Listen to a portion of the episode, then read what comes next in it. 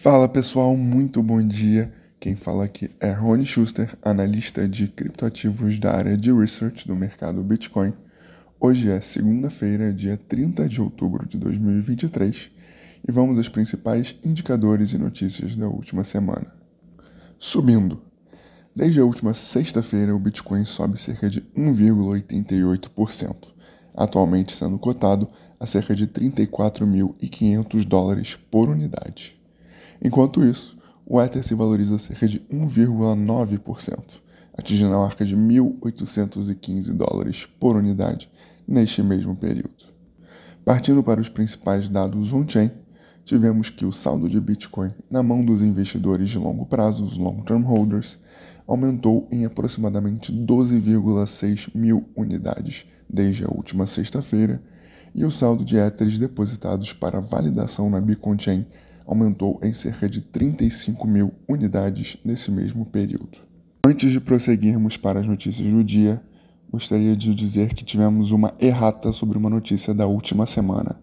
Tínhamos anunciado que a Câmara dos Deputados brasileira teria aprovado na última quarta-feira, dia 25, um projeto de lei sobre tributação de fundos exclusivos e fundos offshore mantidos por brasileiros no exterior cuja proposta incluía também criptoativos, na qual tínhamos dito que a faixa de impostos poderiam chegar a 22,5% do total, enquanto que a notícia corrigida indica que o padrão será de 15%. Nessa edição enviaremos o link da notícia corrigida pelo portal do Bitcoin. Mas agora, seguindo para as notícias, temos que a Receita Federal começa a utilizar inteligência artificial e outras ferramentas para fiscalizar criptomoedas a Receita Federal Brasileira está utilizando IA e outras ferramentas para fiscalizar o mercado de criptomoedas do Brasil. As informações foram divulgadas pela entidade em um material publicado na última quarta-feira, dia 25. Segundo o comunicado, o monitoramento do mercado cripto foi fortalecido com análises de redes de dados e uso de AI para identificar pontos onde deveriam estar ocorrendo maiores arrecadações de impostos. Em seguida, tivemos que a atividade de opções da rede da Ethereum atinge nível recorde de 20 bilhões de dólares. A quantidade de contratos em aberto com ativos de opções de Bitcoin e Ether aumentaram para 20,64 bilhões. A atividade recorde significa que os fluxos do mercado de opções, ou seja, contratos de derivativos atrelados ao Bitcoin e ao Ether, terão um peso maior na definição do preço de mercado dos ativos. Em comparação ao último ciclo de bull market, os contratos em aberto atualmente são significativamente mais elevados do que os de novembro de 2021.